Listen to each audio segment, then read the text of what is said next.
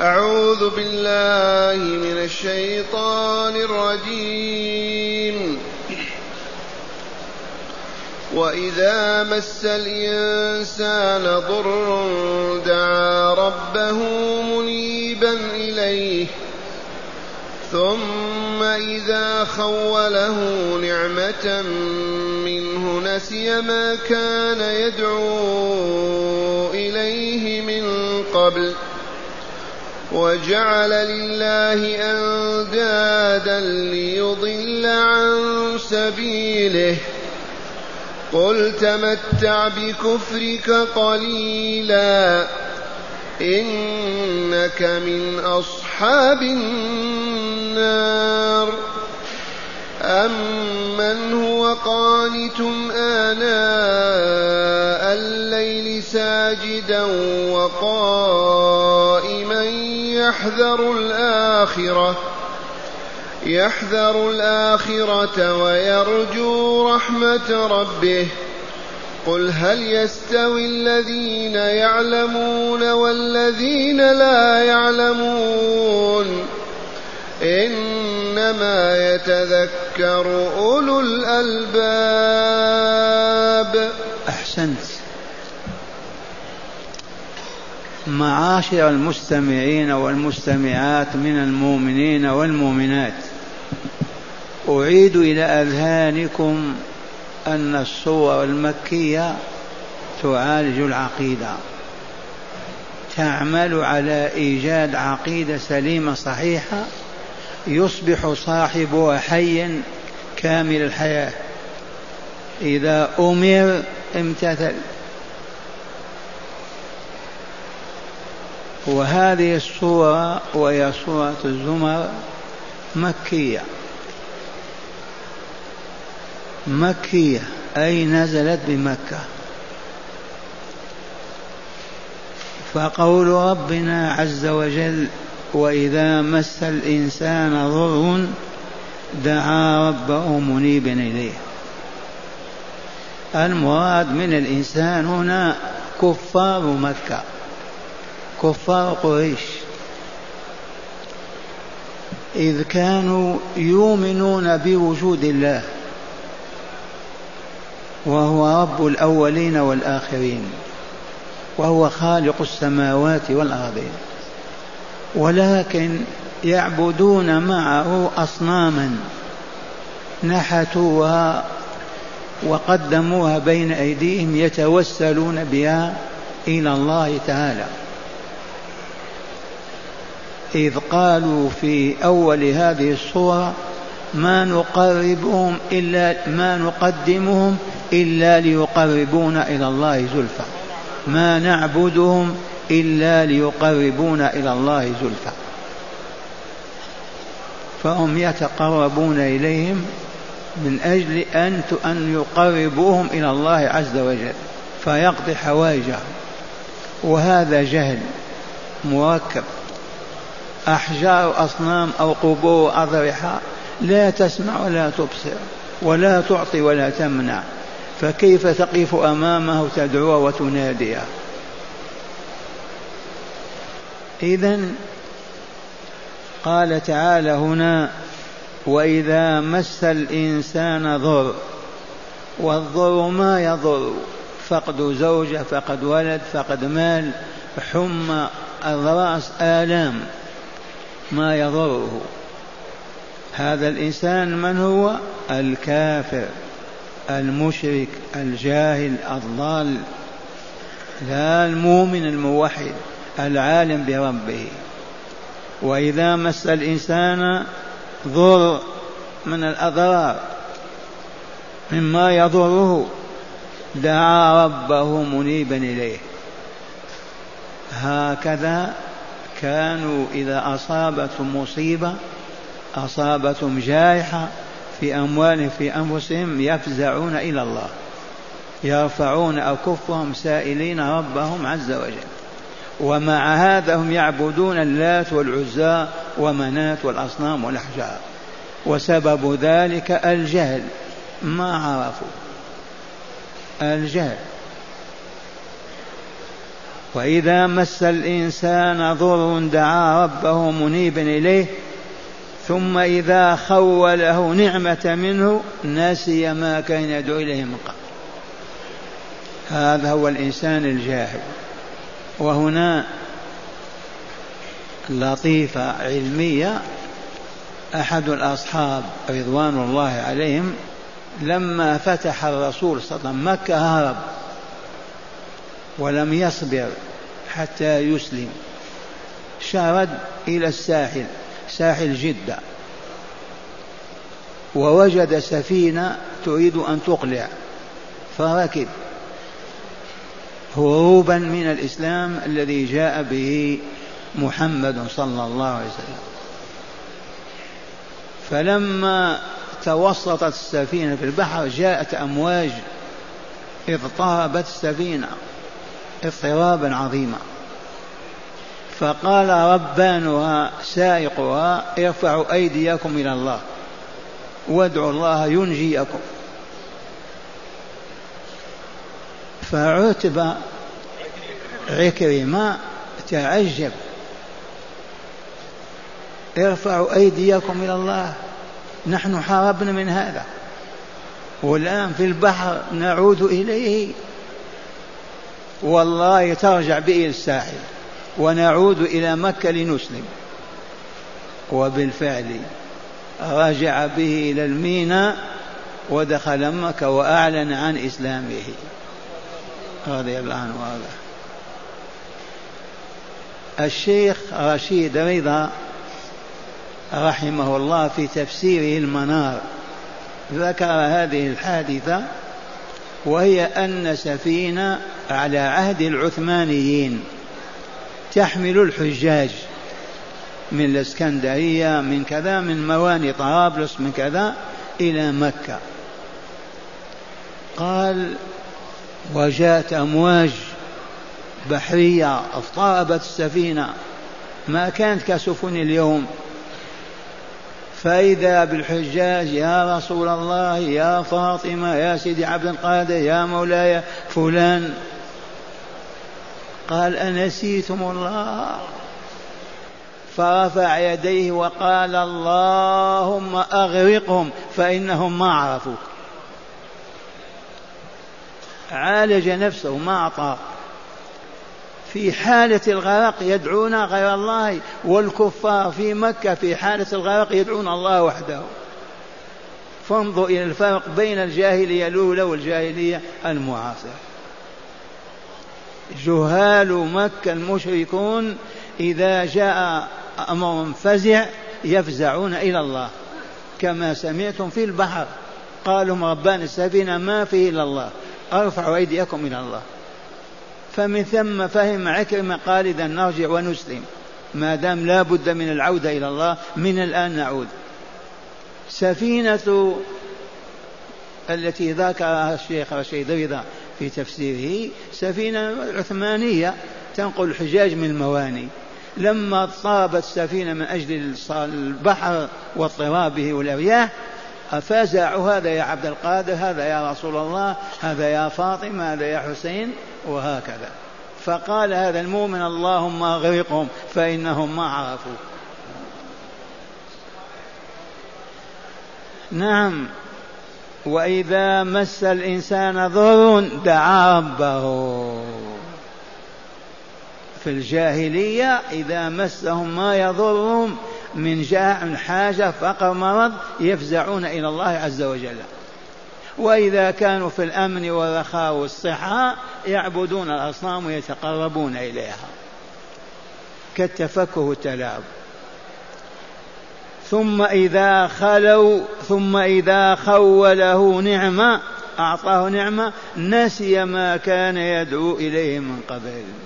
في حال الشدة يفزعون إلى الله. إذا ذهبت الشدة ينسون الله بالمرة ويبقون مع أصنامهم وأحجارهم. والمطلوب من عباد الله أن يفزعوا إلى الله في الرخاء والشدة. هو مولاهم هو سيدهم هو خالقهم ومعبودهم إلههم.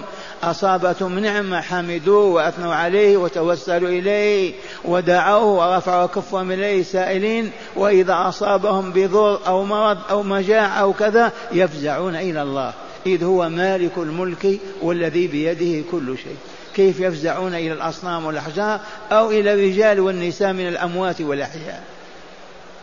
وسبب هذا الجهل ما جلسوا بين يدي رسول الله صلى الله عليه وسلم ولا تعلموا. لما جلسوا وتعلموا أصبح المؤمن الواحد يساوي ملء الأرض. هكذا يقول تعالى مخبرا عنهم ومحذرا إيانا ومفقها لنا وإذا مس الإنسان ضر دعا ربه منيبا إليه.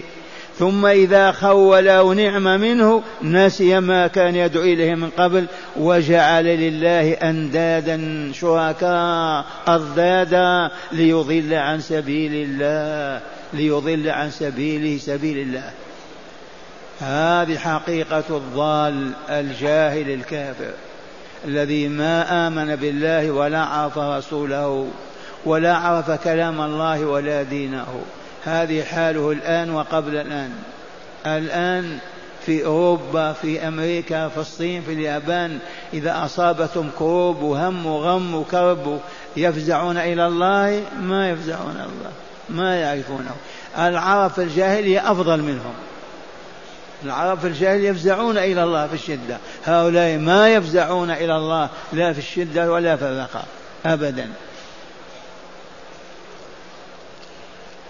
ثم قال تعالى قل تمتع بكفرك قليلا إنك من أصحاب النار. قل لهذا الذي ينسى ربه عند الرخاء ويفزع إلى الأصنام والاحجار عند الشدة. قل له يا رسولنا بلغ عنا ماذا يقول له. قل تمتع بكفرك قليلا إنك من أصحاب النار. قطعا الكافرون المشركون الذين يعبدون غير الله أو يعبدون مع الله سواه هؤلاء قل لهم تمتعوا هذه الأيام والمصير الكامل والمرجع التام إلى النار. الله تعالى يأمر رسوله أن يبلغهم. قل يا رسولنا بلغ عنا. قل لهؤلاء المشركين تمتعوا بكفركم قليلا. قليلا نعم. كم يعيش الإنسان؟ مئة سنة كأنها سنة كأنها يوم.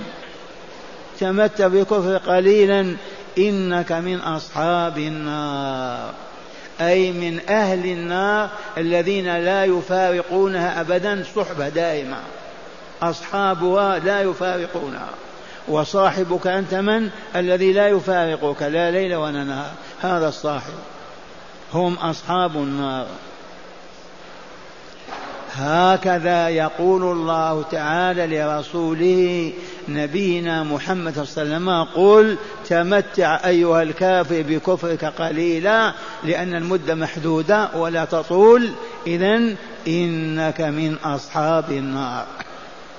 وإن قال لا أريد أن أكون من أصحاب النار إذا قل لا إله إلا الله محمد رسول الله وتقدم توضأ واغتسل وصلي واعبد الله. ما تكون من أصحاب النار. ثم قال تعالى أمن هو قانت آناء الليل ساجدا وقائما. يحذر الآخرة ويرجو رحمة ربه. هل هذا يستوي مع ذلك الكافر الذي يدعو غير الله ويستغيث بغير الله ولا يذكر الله إلا في حال الشدة؟ أمن هو قانت عابد آناء الليل ساعات الليل أول الليل وسط الليل آخر الليل؟ والحمد لله الذين يصلون المغرب والعشاء صلوا أول الليل فإذا قاموا في آخر الليل أتموا هذا المطلوب. آناء الليل آه ساعات أي ساعات الليل. ساجدا وقائما. وهذه الصلاة دقائق واقف ودقائق ساجد ودقائق راكع أمن هو قانت آناء الليل أي ساعات الليل ساجدا فيها وقائما يحذر الآخرة. ما معنى يحذر الآخرة؟ يخشى أن يفسق أو يفجر. يخشى أن يقول كلمة باطلة أن يرتكب محرما لأن ذلك يعذبه الله به ويشقيه في الدار الآخرة. فهو يحذر الآخرة. لا يقول قولا ولا يعمل عمل ولا يتحرك حركة من شأنها أن توجب له عذاب يوم القيامة. هذا هو المؤمن الصادق الإيمان. يحذر الآخرة أولا ويرجو رحمة ربه. ما ييأس ما يقنط. دائما مع الله دائما يدعو الله دائما يرجو الله طول حياته.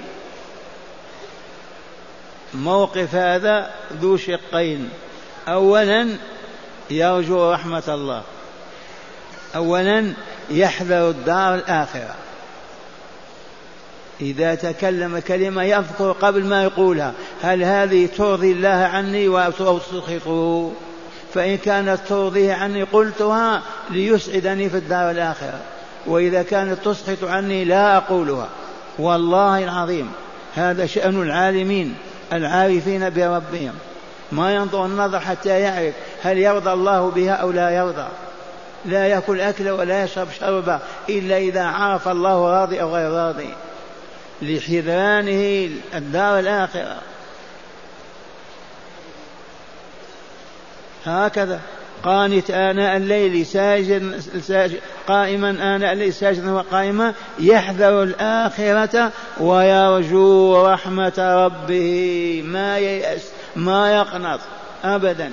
وهذا شأن المؤمن الصادق الإيمان. تصورتم هاتين الصورتين وإلا لا؟ الأولى ما هي؟ حذر الدار الآخرة. دائما في حذر في كلامه في أكله في شربه في مشيته في جلوسه دائما مع الله. يحذر أن يغضب الله عنه فيعذبه يوم القيامة في الدار الآخرة. ثانيا يرجو رحمة ربهم ما يقنط ما ييأس أبدا. دائما أكف ويرفع إلى الله ويسأله ليل نهارا. لا ييأس ولا يقنط أبدا من رحمة من رحمة ربه. ثم قال تعالى لرسوله صلى الله عليه وسلم قل يا رسولنا هل يستوي الذين يعلمون والذين لا يعلمون؟ من يقول يستوون؟ لا يستوي الذين يعلمون والذين لا يعلمون. فالذين عرفوا ربهم وعرفوا محابه ومكارهه فعبدوه وعادوا إليه لا يسوون بمن جهلوا ربهم أو كذبوا به وكفروا به وعصوا وخرجوا عن طاعته. كيف يستويان؟ هؤلاء علموا ربهم فعبدوه وهؤلاء جهلوا ربهم فما عبدوه. هؤلاء عرفوا محاب ربهم ففعلوها وعرفوا مكاره فتركوها وهؤلاء ما عرفوا محاب الله ولا مكارهه فهم يخبطون يفعلون المكاره.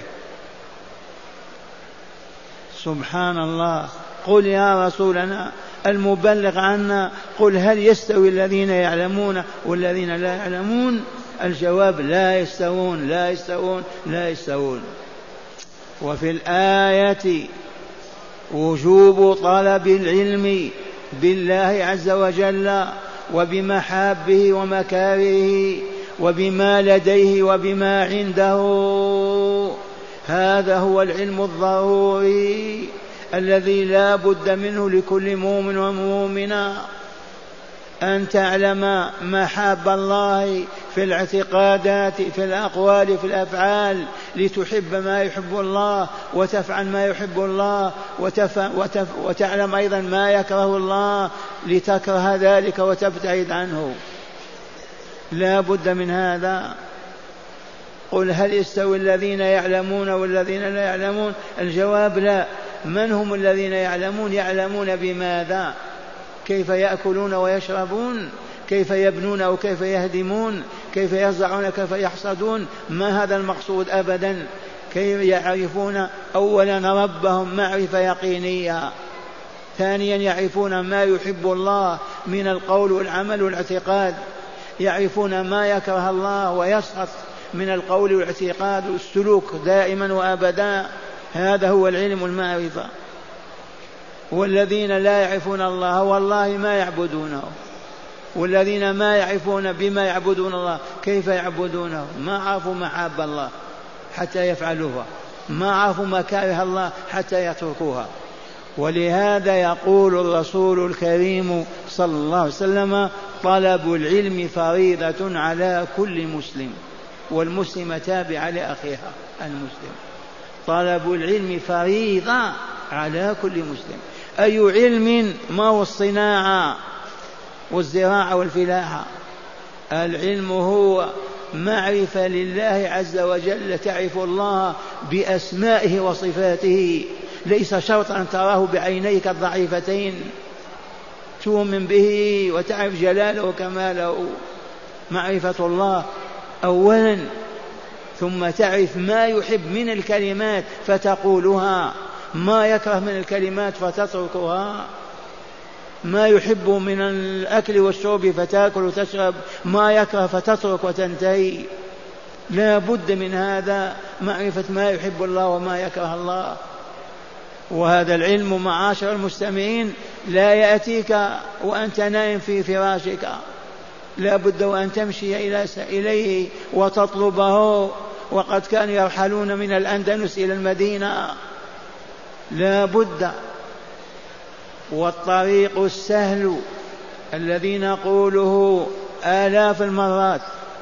كيف نتعلم بنسائنا ورجالنا؟ كيف كيف؟ ما الطريق إلى ذلك؟ الجواب أهل القرية كأهل المدينة في أحيائها إذا مالت الشمس إلى الغروب. الساعة السادسة مساء. وقف العمل. ألق المسحات من يدك يا فلاح. ألق القلم من يدك يا كاتب. اغلق الباب يا تاجر. وتوضأوا واحملوا أطفالكم ونساءكم إلى بيت ربكم إلى المسجد. ووسعوه إذا لم يتسع. وليس شرطا أن تبنوه بالحديد. وسعوه. ليتسع لأهل الحي أو أهل القرية. يصلون المغرب ثم يجلس لهم العالم بالكتاب والسنة. جلسة كهذه ما بين المغرب والعشاء ساعة ساعة إلا ربع. ليلة آية من كتاب الله يحفظونها وتفسر لهم ويعلمون مراد الله منها.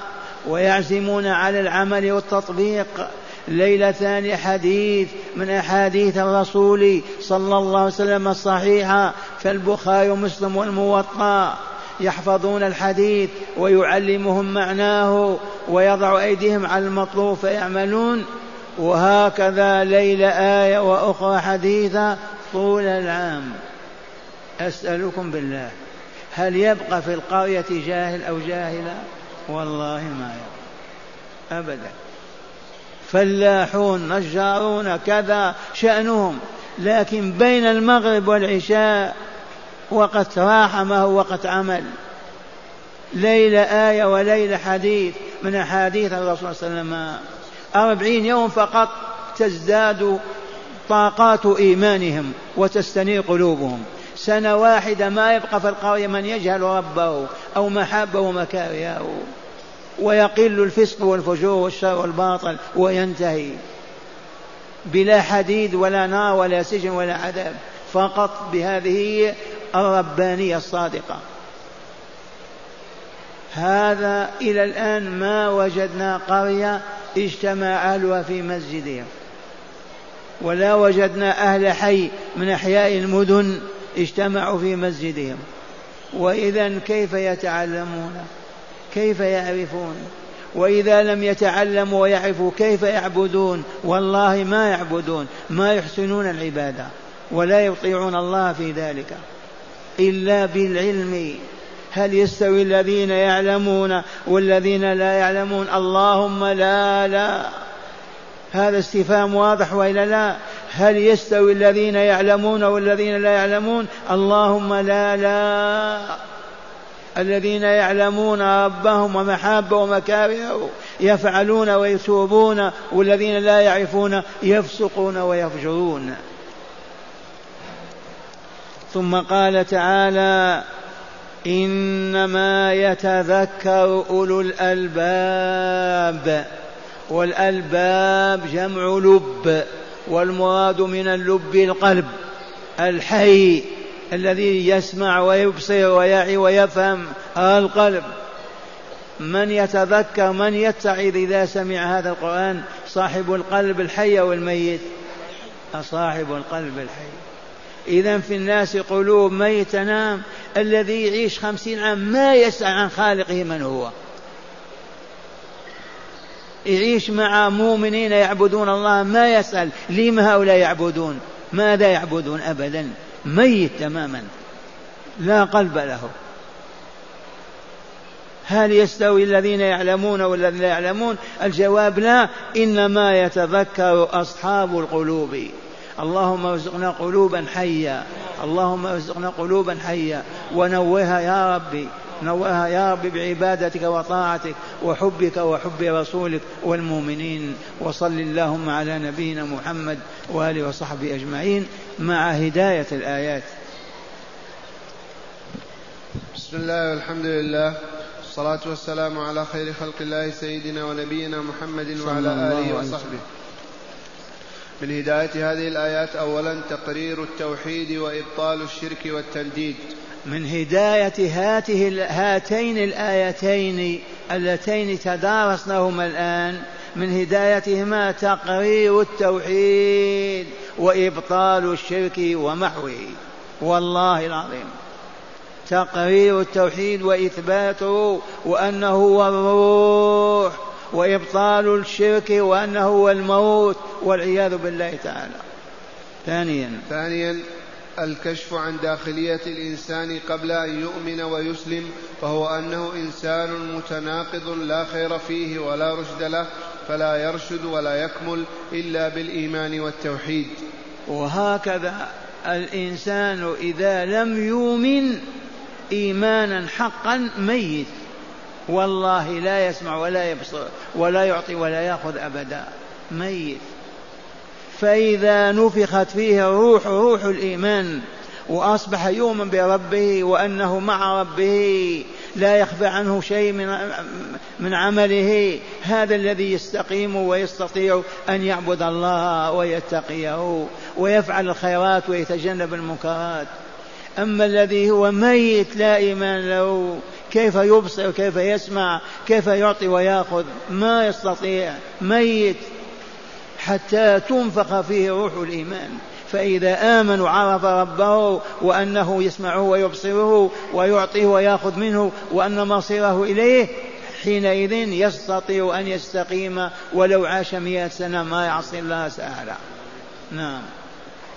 ثالثا بشرى الضالين عن سبيل الله المضلين عنه بالنار. بشرى المطيعين بالجنة وبشرى العصاة بالنار. من هداية الآيات هذه. نعم. رابعا مقارنة بين القانت المطيع والعاصي المضل المبين وبين العالم والجاهل وتقرير أفضلية المؤمن المطيع على الكافر العاصي وأفضلية العالم بالله وبمحابه ومكاره والجاهل بذلك. مقارنة واضحة بين الإيمان والكفر بين الإحسان والإساءة بين العلم والجهل بين الطاعة والعصيان. مقارنة في هذه الآيات عجيبة. وكل ذلك من باب أن يدعونا الله إلى أن نؤمن ونحقق إيماننا. وأن نعمل الصالحات بصدق وجد وأن نتجنب الطالحات المشركات السيئات الآثام لنكمل في حياتنا ونسعد أيضا فيها فنطهو ونطيب ونصفو ثم ننتقل إلى دار السلام إلى الجنة دار الأبرار نواكب النبيين والصديقين والشهداء والصالحين وحسن أولئك رفيقا.